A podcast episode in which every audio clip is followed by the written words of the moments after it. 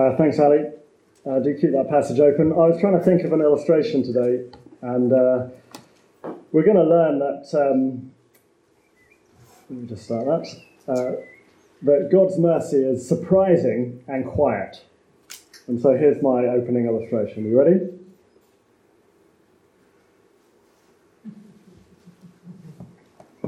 Couldn't keep this up for long this morning either. It's so awkward.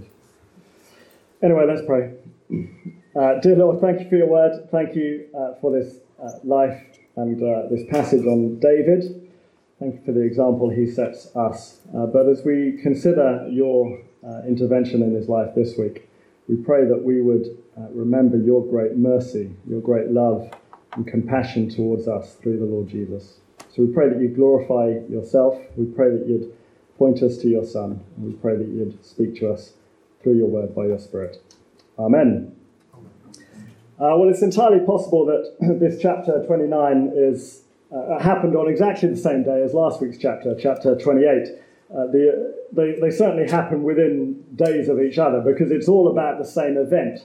The purpose of these two chapters, uh, 28 is about Saul, David, uh, 29 this week is about David, is to show us a contrast or the continuing contrast between David and Saul. And there is a stark contrast. If you like, chapter 28 uh, showed us the pain and the frailty and the fear and the pointlessness of being a man or a woman who seeks their own heart uh, and their own ways. That's what we saw in 28.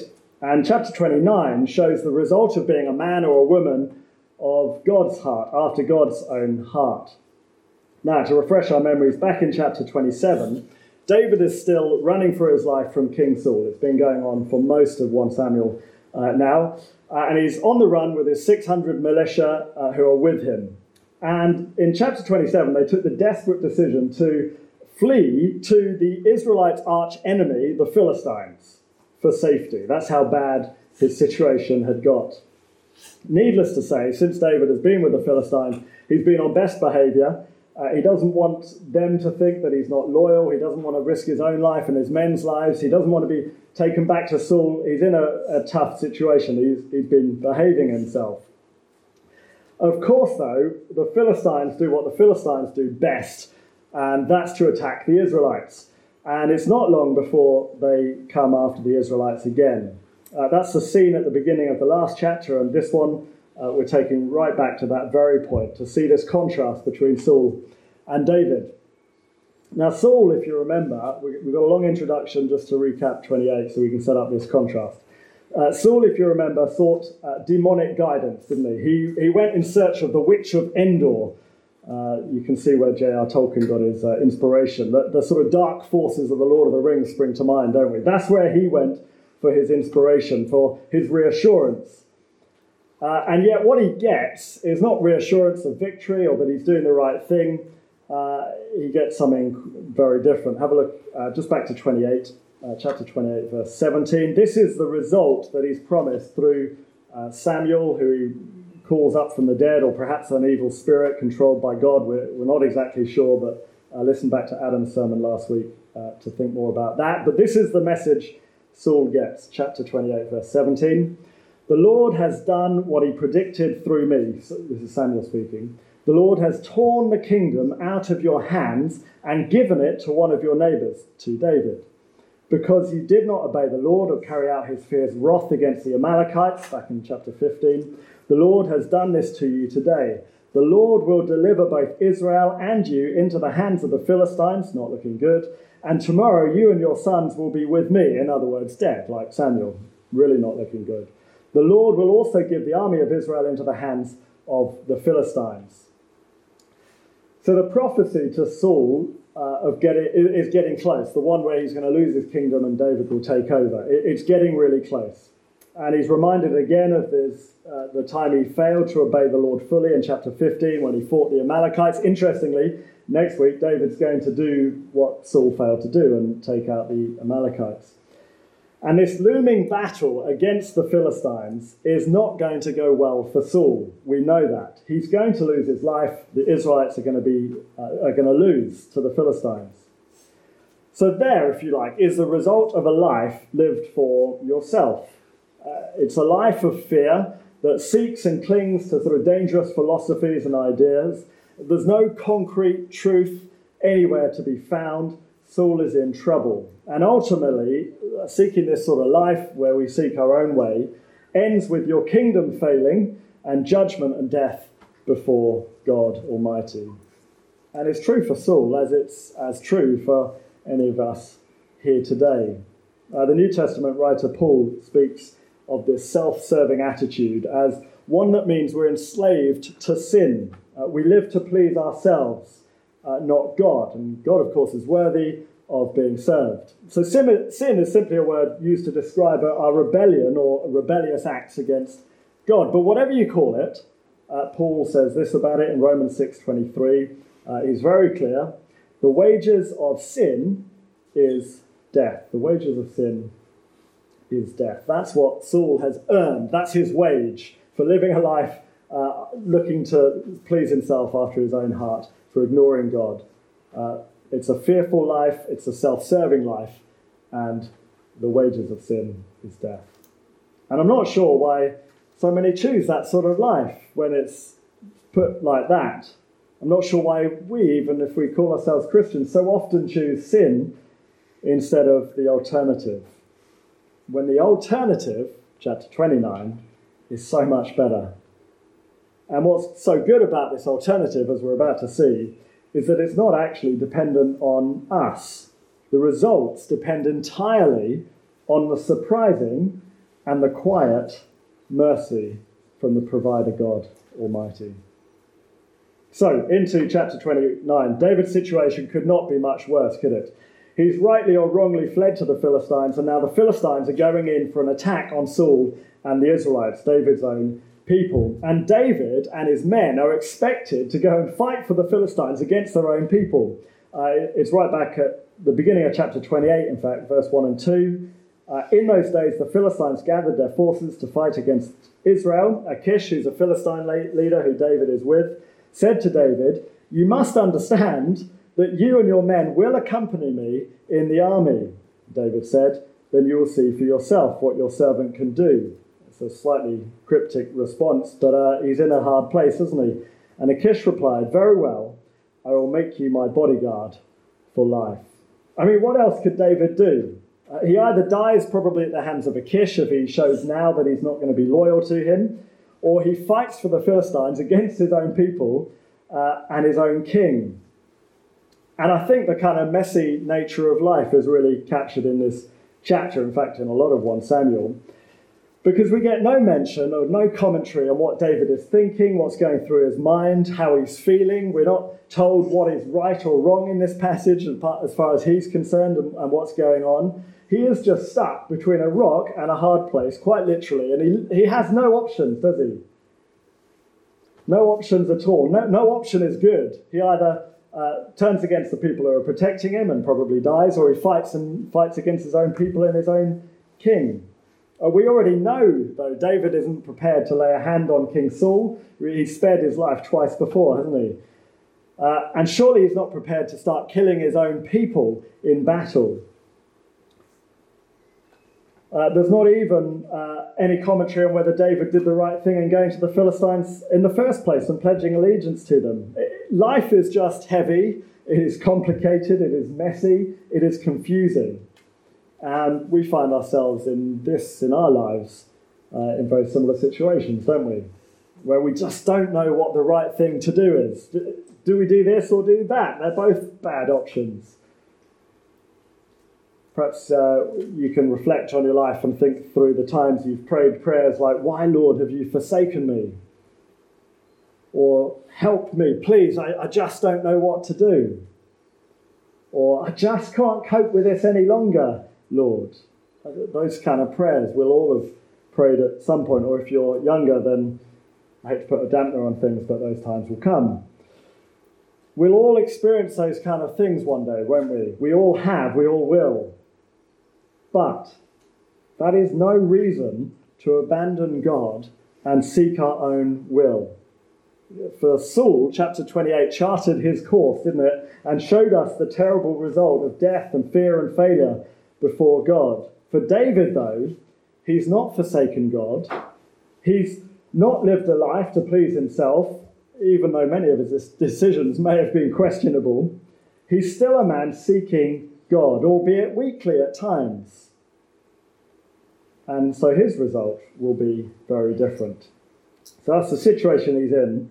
Let's see what happens. So, uh, verse 2 uh, five Philistine commanders turn up to join Achish on the battle camp before they move off to battle. In fact, it says hundreds and thousands of units come up. That's not an ice cream topping for those of you of a certain age. Uh, that's just a lot of people.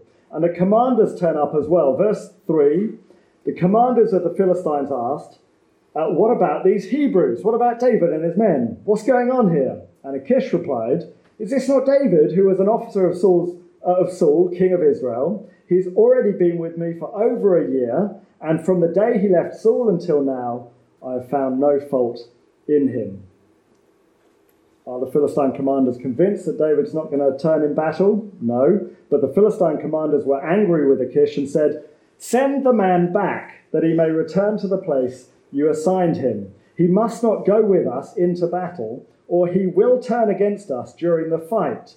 How better could he regain his master's favour than by taking the heads of our own men? So it, the other commanders think David's going to go into battle with them, and then to prove that he's worthy of being saved by Saul, uh, that he'll turn on them. We actually know that's not going to work, don't we? Saul spared Saul, sorry, David spared Saul, Saul's life twice, and it hasn't worked out so well. Uh, still there in verse 5, isn't this the David they sang about in their dances? Saul has slain his thousands, and David his tens of thousands. Everybody knows the song about David. They've been learning it in the preschools. Uh, that's how famous David is, even amongst the enemies uh, across the Middle Eastern world of this time. No way, they say. He's not fighting with us. Uh, he belongs to the other side. He'll turn on us. Uh, well, the next conversation that goes on, Achish has now got to go back to David, hasn't he, and tell him what the, the others aren't going to let him fight. Uh, and uh, he goes to David, tells him he can't fight, and David, presumably, is utterly relieved at this point. But he can't show it, can he? He can hardly say to the show to the Achish that, phew, what a relief, I don't now have to choose sides, perhaps I wasn't loyal to you. He's still got to pretend that he's absolutely on Achish's side, and in a sense he is. But it's a difficult situation, isn't it? So ironically, David protests. He said, Whoa, whoa, whoa, what have I done? I've proved my worth to you. Don't mistrust me. You've got to trust me. I'm with you. Don't turn on me. Uh, let me fight. And Achish, probably also not wanting to uh, summons the wrath of this great warrior David, who they all know the song about, uh, also then says, No, it's not me, it's not me, it's the other commanders. They're the ones saying you can't fight. I'd have you, uh, but they won't have you. Just, you know, just let's just appease everyone. You go back uh, to the Philistine country, and all will be all right. He even says, You've been like an angel to me. Um, but the others, they just don't want you to fight. Okay, but it's not me. And undoubtedly, both of them turn away from each other to leave, and there's a massive sign of relief on their faces as they head off. David has been spared from this rock and a hard place. Uh, verse 11 David and his men got up early in the morning. You would, wouldn't you, if you were that keen to get out of there, to go back to the land of the Philistines. And the Philistines went up to Jezreel to face the Israelites.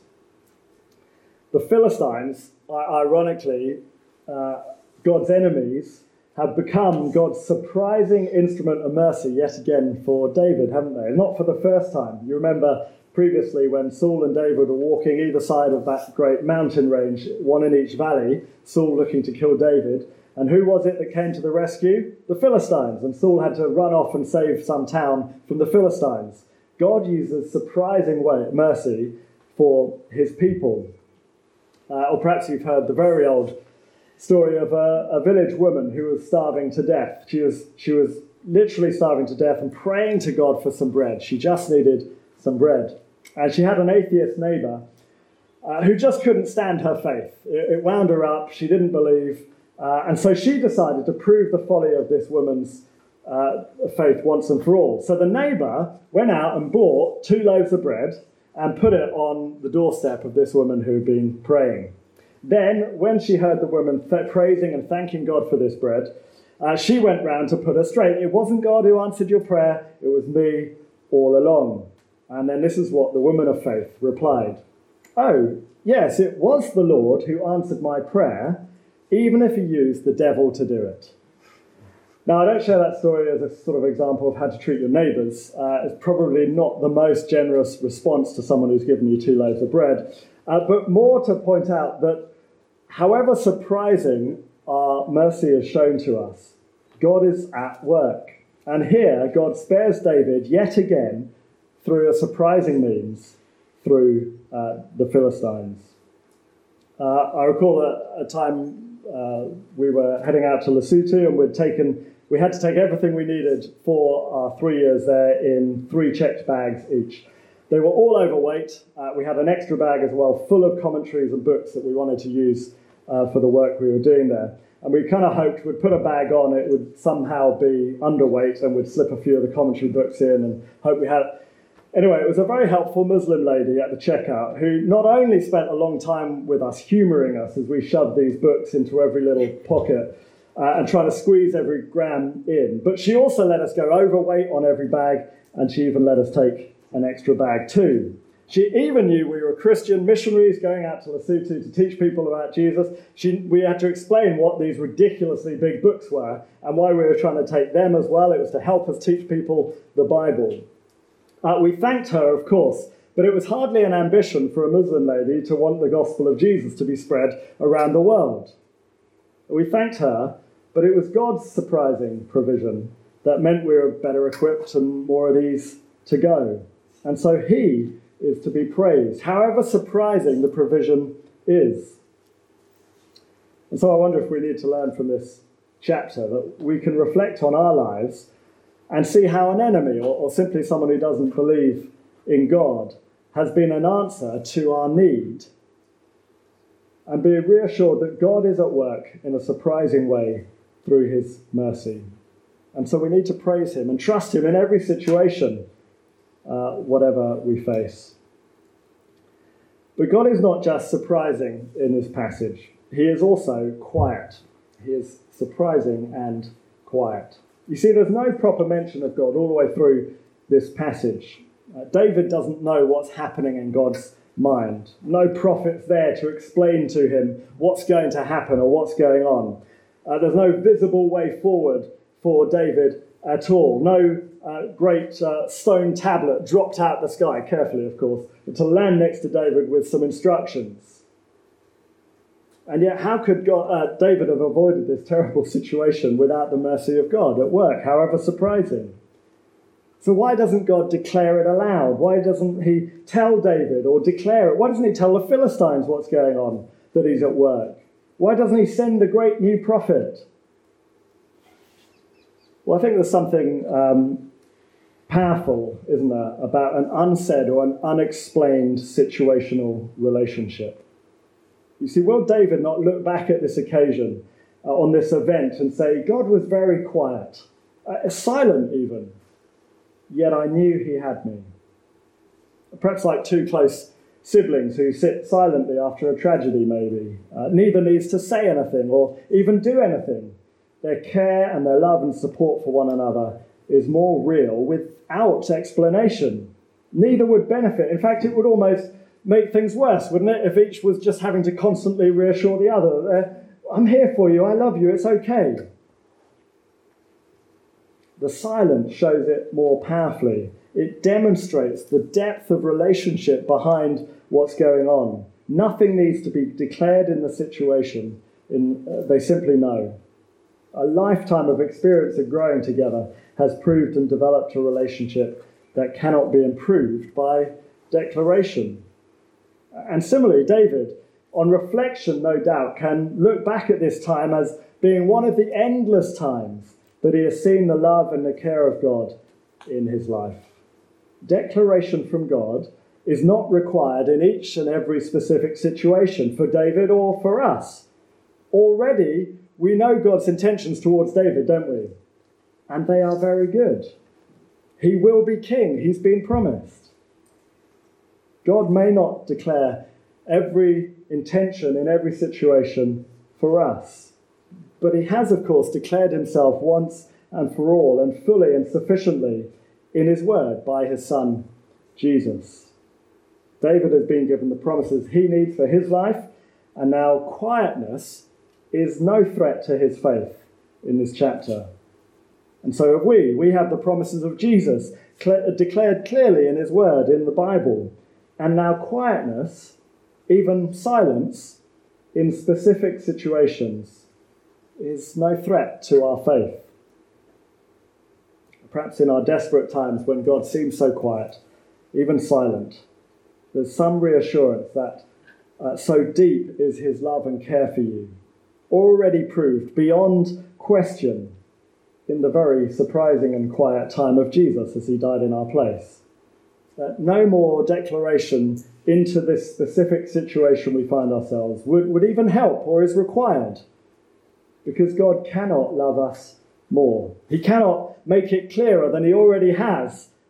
He has freed you from those wages of sin. He's freed us from death.